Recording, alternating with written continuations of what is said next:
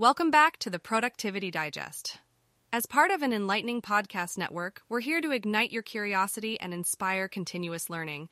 Join us as we explore the vast universe of productivity, unveiling a new, hand picked, bite sized gem of journalism in each episode. Today's episode is brought to you by Blogcast, your personalized audio feed available on iPhone and Android.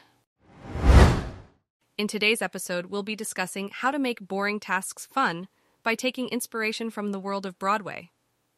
Michelle Loucadoux shares three productivity lessons she learned from working backstage on Broadway that can be applied to any task, no matter how mundane. From finding your why to creating a game out of your work, these tips will help you stay motivated and productive. Let's dive in. How to make boring tasks fun. Three Productivity Lessons Learned from Backstage on Broadway by Michelle Loucadoux. I don't know about you all, but lately I've felt like I'm in the movie Groundhog Day. I wake up, I make coffee, I work, I wake up my kid, I feed my kid, I clean up after my kid, I go back to work, etc. There is little to no variation in my daily life. I'm productive, but it's often the same day over and over again. Interestingly, it reminds me of another time when I had very little variance in my daily routine, and that was when I was dancing on Broadway. Think about it. If you go to see Phantom of the Opera, the show doesn't change from day to day or year to year. Phantom of the Opera has been the same dang show for the past 31 years. Eight shows per week for 31 years. Same songs, same dialogue, same costumes, same theater. Now, I've never performed in Phantom, but I do have a friend that did that show for 17 of those 31 years. That's over 5,000 shows of the same show. Trust me when I say that it can get a little repetitious. Now, the longest show I did on Broadway was The Little Mermaid, and I only did the show for two years, but that's still around 800 shows of the same thing. Now, don't get me wrong, dancing and singing on Broadway is a dream job, but it can get boring sometimes. But only if you let it. Here's the thing anything you do gets boring only if you let it get boring. And my castmates and most of my Broadway shows definitely did not let our shows get dull. We did some absolutely ridiculous things backstage and on stage to make every day a little different and a little more fun. So, here are a few things we did backstage on Broadway that can spice up the daily grind of any profession. Number one, Make someone laugh. I will never forget performing in Mary Poppins on my birthday. I was on stage singing and dancing and then looked over stage right to see that one of my castmates had written happy birthday on his bare butt cheeks, which were surrounded by six other people smiling and sporting jazz hands around his moon. I did not stop laughing for days. Now, I recognize that not everyone wants to expose their tuchus to anyone else to make them smile. However, there are so many ways to make another person laugh. My husband leaves our son's minions in ridiculous places for me to find throughout our house. A sensible gift will raise the spirits of most recipients of any email response. And laughter, interestingly enough, is one of our basic human emotions that can be recognized by any culture. Think about it. Laughter can dispel tension in a room. It can release pent up energy. And scientists suggest that laughter may even have evolved as a way to keep societies more connected. Additionally, laughter not only raises the mood of the recipient of the joke, but it also improves the spirits of the person telling the joke. So, a shared joke increases the bond between two people and it makes both people a little happier. So, buy a whoopee cushion, dress up your dog, or use a goofy app on your phone to send a video to a friend of you as a dinosaur. Whatever you do, find a little levity in what you do. Making someone laugh will improve their day, but it will also improve yours.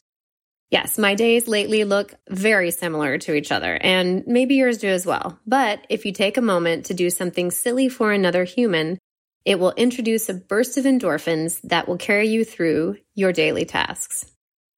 Number two, build encouragement checkpoints. Let's face it, we do a lot of things that not many people notice. I put all of my son's trucks back in the toy box every morning, but I'm definitely not going to get a medal for it. You can only silently tell yourself good job for so long before you need to hear it from someone else's mouth. I remember when I was learning my ensemble track in Beauty and the Beast, The woman that I was replacing taught me a lot more than what I was supposed to do on stage.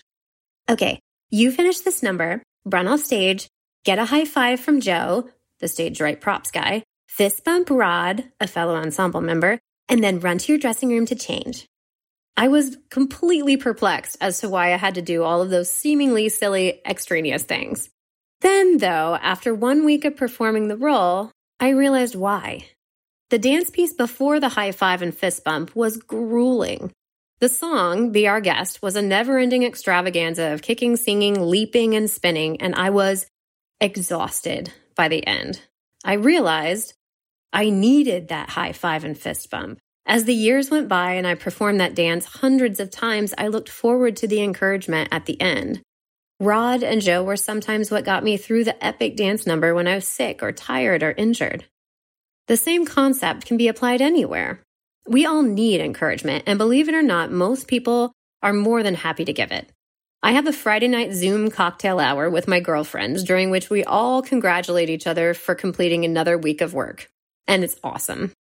According to a study on the effects of encouragement on the brain, quote, encouraging expressions as those used in sport practice, as well as in many other contexts and situations, do seem to be efficient in exerting emotional reactions and measurable effects on cognition, end quote. In short, encouragement works. But other people don't know you need encouragement unless you tell them. You don't have to run a marathon to deserve congratulations, by the way.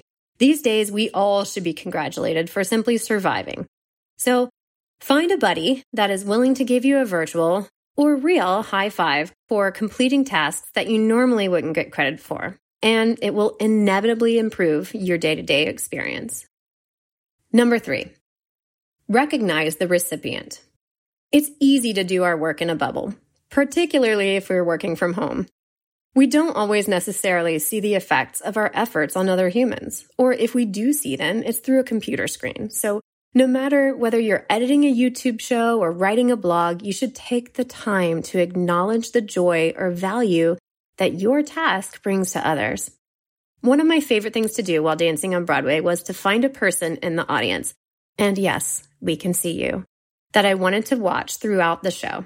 It was usually an awestruck kid. I would mentally dedicate that show to that kid and enjoy watching him or her marveling at the show. This practice got me through many tough times, and I think it made me an overall more joyous performer. Whatever you're doing, there is almost always a recipient of your efforts. And generally, you're making their lives better by doing what you're doing. If you're a farmer, you're providing nutrition to growing kids. If you're a writer, you're providing camaraderie or information for your readers. If you're a lifeguard, you're literally keeping other humans alive. Yes, we can all recognize conceptually that there are recipients for our daily tasks, but it is so important to actually see them. Choose your person in the audience. Read a positive review of your work. Focus on one person whose life you have changed for the better. Look for and recognize how your small or large contribution to the world is changing an individual. And then congratulate yourself on a job well done. Final thoughts. Productivity isn't always about getting as much done as quickly as possible with no heed for your mental state or overall enjoyment. Accomplishing your daily tasks, it should be fun. And if it's not, there are a few ways to make it more enjoyable. We all have to do things we don't necessarily enjoy doing. That's life. But if you find humor in things, congratulate each other, and recognize that your efforts have a positive outcome on society, perhaps your boring tasks will they'll become a little less boring. If you enjoyed this, you may also like our other podcasts, the Self Improvement Digest, the Psychology Digest, and the Life Digest. Stay curious, stay inspired, and thanks for listening.